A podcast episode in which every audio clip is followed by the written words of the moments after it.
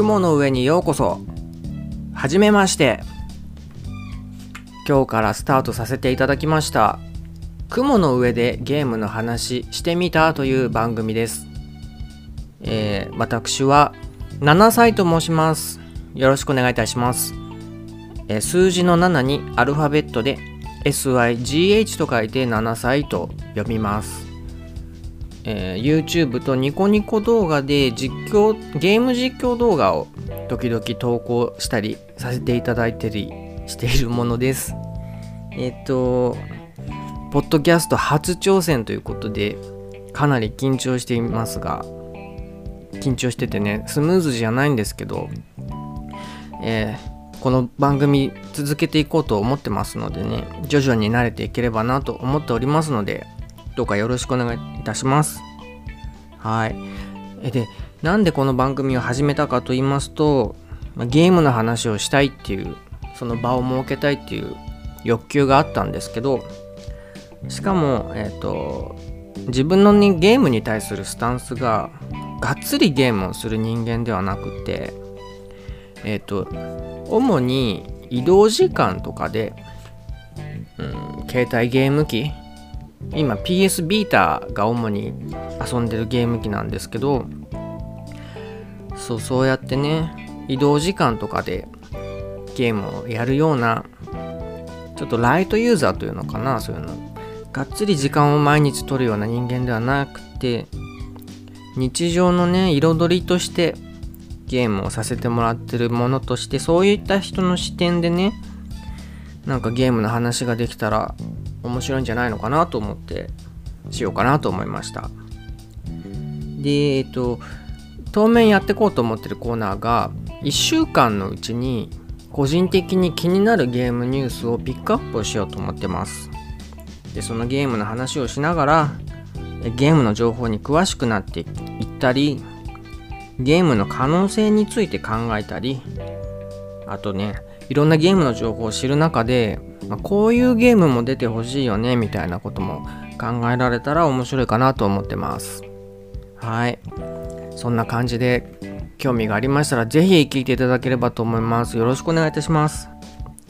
では早速ですけれども、え1週間のゲームニュースやっていきましょう。スタート。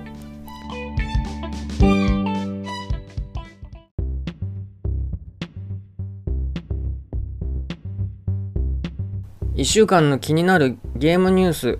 6月26日から7月2日までの気になるゲームニュース。1個目。6月26日日曜日のゲームニュースから。あそうだちょっと前後してすいませんね。えっとこの気になるゲームニュースは 4gamer.net というサイトからピックアップしています。はい。ちなみにですね今使ってるマイク 4gamer.net さんの昔の検証で当ててね結構いい1万以上するマイクを当てましたんでね。実質 4gamer.net さんスポンサー番組ですよこの番組は。一切面識とか連絡とは取ってないです。勝手にスポンサーだと思ってます。はい。そう。料金とかは一切いいてません。マイクだけを抽選でいただきました。はい。じゃあニュースに戻りますね。はい。1個目ね。え講談社ゲームクリエイターズラボ7月1日に大幅リニューアル実施。募集が年1回から4回にパワーアップ。はい。ということですね。えこれ発表によると今回のリニューアルでこれまで年1回だったラボメンバーの募集が年4回に増えるっていうことです。はい。これはなんか賞金っていうかゲームを作るための援助金みたいのを出していただける企画なのかな講談社が行ってる。うん。でこの記事の中でね気になったのがこのゲームクリエイターズラボっていう企画の中で YouTube チャンネルを持ってるらしいんだけどえっ、とねそのゲームクリエイターズラボとは別にいろんなインディーズゲームを開発している方から紹介してほしいゲームを募集しててでそのゲームをアイドルがプレイしてそのアイドルがそのゲームを褒めるっていうチャンネルをやってるらしくって。そう。これいいなと思ってね。ゲーム開発をしている方は是非利用してみるといいんじゃないのかなと思ってね。ピックアップしてみました。はい、まあ、僕はゲーム開発とかしてないですけどももしされてる方がいたらねこの講談社ゲームクリエイターズラボというサイトをねアクセスしてみるといいんではないかと思いました。はい。では次。6月27日月曜日のニュースから、えー、NC ソフトが脱 MMORPG に挑戦するプロジェクト M かっこ仮称の開発者インタビュー公開。開発状況やストーリーゲームのポイントなどを語るという記事です。はい。えっとえっとえっとこのプロジェクト M っていうゲームなんですけど、えー、トレーラーが2週間で532万回2万回再生を記録したそうですね。これかなりすごい回数ですよね。うん。個人的にそのアイドルが好きでアイドルのミュージックビデオの YouTube とかで見るけどいや100万再生だってめったにいかないからすごいね。しかも2週間でしょ。でこのトレーラー実際に見たんですけどあのねびっくりするぐらい映像が綺麗でゲームと思えないくらい映画みたいな感じでね。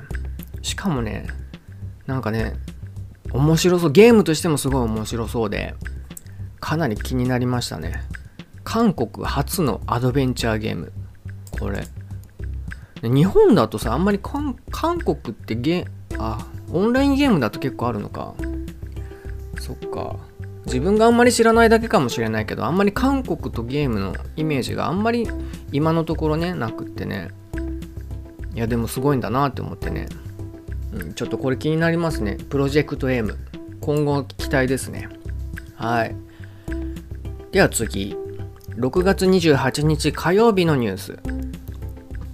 アノニマスコードのスイッチ向け体験版が本日より、本日6月28日より Nintendo eShop で配信というニュースです。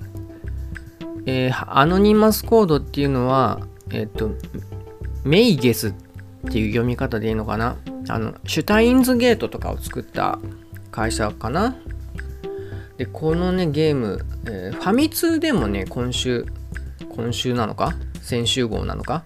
最新号で特集されててえっ、ー、と開発者のインタビューが載ってたんですけどどうやらね都市伝説を結構たくさん扱ってるみたいで都市伝説あの個人的にね都市伝説のブログを持ってるんですけど ブログかなり数年間放置してて放置してて全然更新してないんですけど都市伝説がすごい好きなんですよ。この都市伝説を扱ってるゲームでねしかもシュタインズゲートみたいなストーリーがきっと面白いでしょうしね。気になりますね。はい。ですっごいやりたいんだけど現在個人的には積んでるゲームがいっぱいあるのでねプレイするのは先になりそうですけど、まあ、いつかやりたいリストには入れたいですね。アノニマスコード、はい、興味ある方は体験版あるそうなんでぜひダウンロードしてください。はいでは次、えー、スクエニの新作ハーベステラが11月4日に発売決定ファンタジー世界を舞台に農業や冒険が楽しめる生活シミュレーション RPG というニュースです。はい。このゲームはファンタジー世界で農業や人と交流、冒険が楽しめるゲームっていうことでね、えー、トレーラーを見たんですけど、うん、すごい面白そうだなって。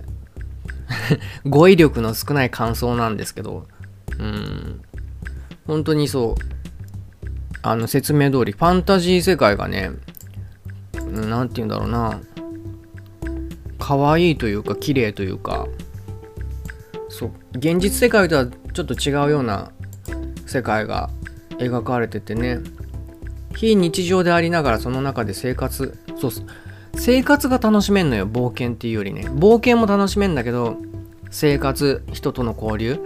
そうなんか住んでる気分になるんだろうなと思って。面白そうだなと思ってね取り上げましたね。でちょっと気になったのはあのねルーンファクトリーっていうゲームもう人気シリーズでついこの間も最新作が出たのかな。うんちょっとコンセプトが似てるかなって思ってね。ルーンファクトリーもファンあとファンタジーかな。で冒険ができて農業もできてでしかもなんか村人とかと交流もできてでそこで結婚したりとか恋愛したりとかもあんだっけな。そうねあのあのルーンファクトリーもすごい人気でね根強い人気を持ってる。ものとすごい似てるから似てるからこそ似てるって多分おそらくハーベステラの開発スタッフさんも分かってると思うし意識してるか分かんないけどね。なんか差別化を行ってるんじゃないかなと思ってね。きっとなんか斬新な要素を入れてくんじゃないのかなと思ってね。ちょっと気になりました。はいこれ11月4日か。結構ちょっと先だね。まあどんな感じなのか追加情報とかも気になるかなって思ったので取り上げました。はい。では次のニュース。6月29日水曜日のニュースです。15歳から24歳男女の3人に1人がゲームボーイを知らないと回答。これは IT ツール比較サイト。ストレートかな？ストレート読み方違ったらすいません。がゲームボーイに関するアンケート結果をこう公開したということです。というニュースです。はい。えー、っとね。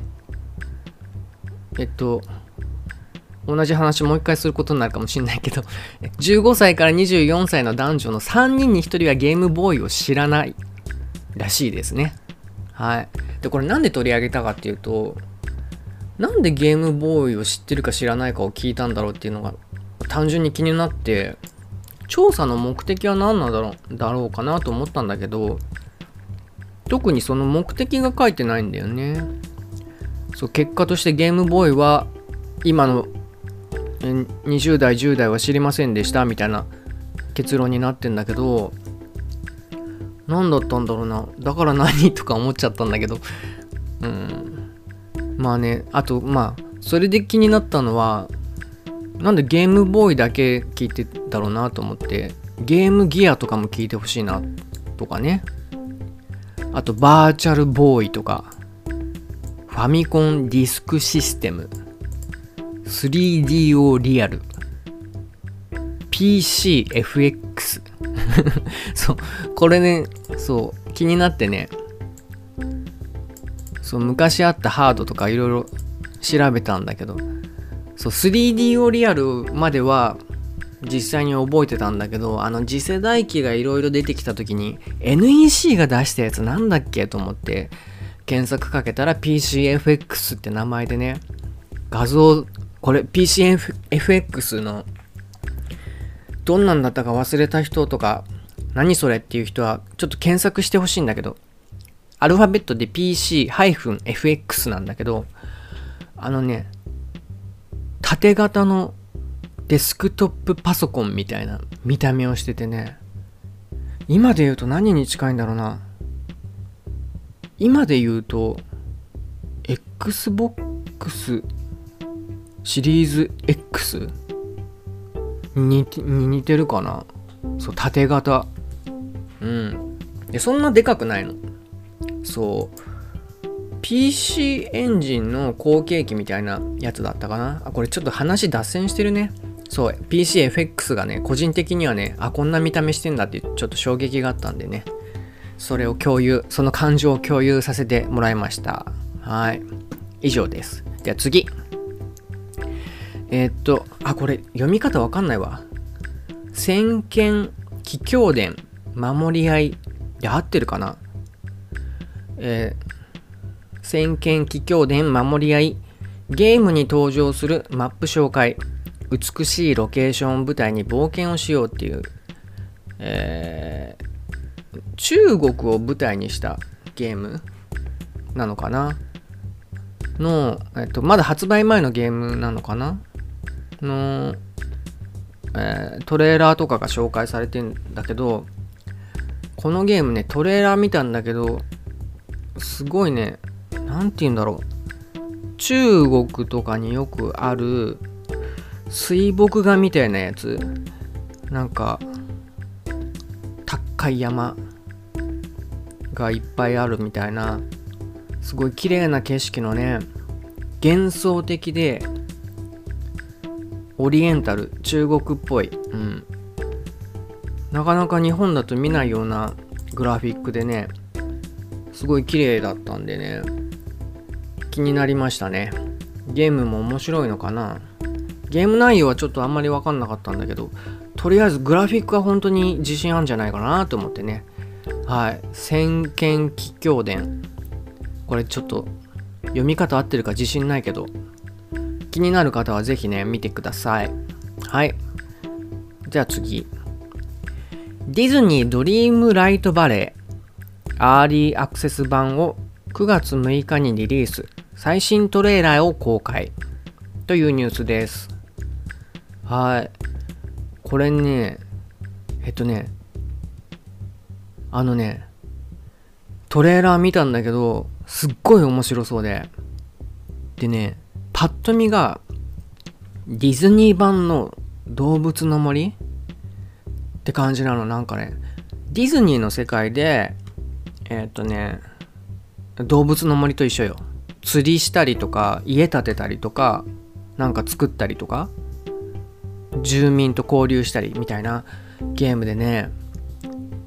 いや動物の森で、ね、オブジェクトでディズニーの世界観のものを持ってこれるみたいな言ってみりゃさ動物の森のディズニーコラボみたいなイメージかな。あのわかんないよ。ゲーム性はわかんないけどトレーラー見た感じはそんな感じでかなり面白そうだなって思ってね。なんだけどちょっと気になったのが基本プレイ無料って書いてあってうーんどうなんだろうね。そう。あれあちょっと記事見てみようかな。今ちょっと元記事。あスマホでは出ないのか PC、PS5、PS4、Xbox シリーズ X、Xbox One、Nintendo Switch、Mac で出すということだ。へえ、あ、そうなんだ。コンシューマーと PC 向けなんだけど、基本プレイ無料っていうスタイルなんだね。うーん。どこで課金するんだろうね。なんか変な課金じゃないといいんだけどな。まあちょっと課金のシステムは気になるけどトレーラーを見た限りではかなり面白そうだなと思ったので取り上げました。はい。次。6月30日木曜日。のニュース。私の離婚ストーリーの PC 版とスイッチ版が8月18日に登場。浮気調査と離婚を題材にした韓国生まれのアドベンチャーゲームというニュースです。はい。これねえっとねえっとね弁護士さんがプロデュースしたゲームらしくってねそれでまあざっと記事を読んだかん読んだ感じそのゲームをプレイするとおそらく離婚に関する法的な知識が身についてなんかね離婚する時にのなんか準備がすごいできるんだと思う知識的に。でそうするとさ、まあ、弁護士さん的にはプラスだと思うんだよね。離婚する時弁護士に相談するからさ、まあ、もしかしたら弁護士のプロモーションで行ってんじゃないのかなってちょっと裏を読んじゃってね。ちょっと怖いなって思ったんですけど、まあ、前向きに捉えるとしたらそう法律の専門家がゲーム作りに関わるとゲームプレイを通じて法律に詳しくなる可能性があるって思うとすごいいいなと思ってね。そうね。現実の生活にフィードバックできる知識が身につくゲーム。そういうのがねこれ以外にも今後ねたくさん出てくるとまあいいんじゃないのかなと思いましたね。うん。まあねプロモーションにはなっちゃうのかもしれないけど、うん、専門家が関わるのはまあいいんじゃないかなって思いました。はい、意図的な誘導があんまりなければね。そうね。そうね。であの法律に関わるゲームってまああるかなって思ったけどあるよね。逆転裁判とか有名なゲームがあってね。まあドラマだとたくさんあるけどゲームももしかしたら意外と相性よくってもっといろいろ出てもいいのかなと思いました。はい以上です。では次。7月1日金曜日のニュースから。書籍ゲームコンソール2.0が7月20日発売に。えっ、とマグナボックスオデッセイっていうのかな？読み方自信ないですけどから、えー、PS5 までコンシューマー機の歴史を美しい写真でたどるというニュースです。はい。これね、えっとね、理工学専門書の出版で知られるオウム社っていうところから、えー、えっと、7月20日にゲームコンソール2.0っていう書籍が発売されるんだけど、B5 版312ページだって。価格が3960円かっこ税込み。ちょっとだけ紹介サイト見たんですけどかなり面白そうで今まで発売されてきたコンシューマー機の写真が見れるっていうことでね。これねなんか昔のゲーム機ハードのね写真見たい時って個人的にはあってこないうんとね家家を整理した時にちょっと壊れてた PS2 を捨てちゃったんだけどあれ結構後悔してて PS2 まああのね飾りでいいから取っときゃよかったなと思ってね。うんあなんか見返したい時があんのよ。PS1 とかもさ PS1 は捨てて捨ててないかな。なんか見た目がさいいよね。なんかそう見たくなる時があんだよな。昔のハードそうで持ってないやつとかもさこの本持っとけば見れるしさ。あそうそれでね書籍にすると312ページ。そう結構場所取るなと思ってねできたら電子データにしていただくとありがたいかなって思ったのと、あとね、VR?VR VR で出すと、大きさがわかるじゃん。大きさと、あとなんとなくの質感？こんな感じの質感なんだろうなっていうのが伝わるし、そうね、VR で、このゲームコンソール 2.0VR 版っていうのを将来的には出していただけると嬉しいなって思いました。はい。じゃあ次。えつむつむ映画バズ・ライトイヤーキャンペーンを開催というニュースです。はい。これねえっとまあ、僕もつむつむやってるんですけど本当に気が向いた時しかやってないくらいなんだけどじゃあなんで取り上げたかっていうとうちの母親がハマってるので そう。母親がねつむつむ毎日のようにやっててねハートをくれるんですよ。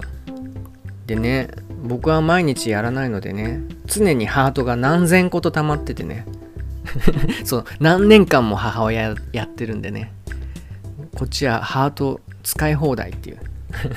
で今月はバズ・ライトイヤーキャンペーン。映画バズ・ライトイヤーっていうのがやんのかな？それのキャンペーンで。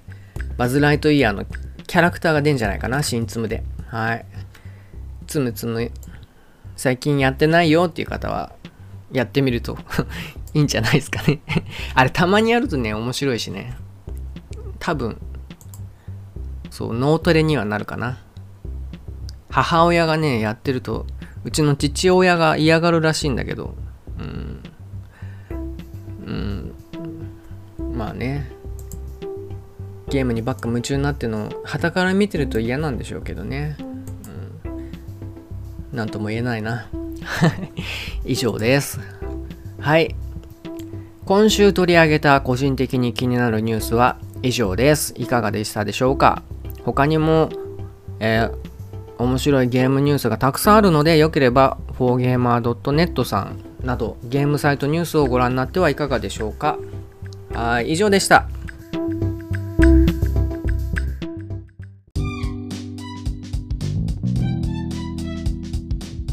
はい。第1回目の雲の上でゲームの話をしてみた。いかがだったでしょうか、えー、初めてのポッドキャストっていうことですっごい緊張したんですけど。そう。マイクの前でねこうやって喋って収録するっていうことはゲーム実況ではもう何回もやってることなんですけどなんかねちょっと緊張したみたいでね。こう今何分くらい喋ったんだ？まあ、25分くらい喋ったみたいで、なんかね、喉がやたら乾く、うん、喉喉の使い方が不自然に緊張しちゃってるみたいで、うん、緊張しちゃいました。はい。まあ、こんな感じで、来週からもやっていこうと思いますのでね、よろしければ、また聞いていただけるとありがたいです。今日ここまで最後まで聞いてくださった方はありがとうございました。ではまた次回お会いしましょう。さようなら。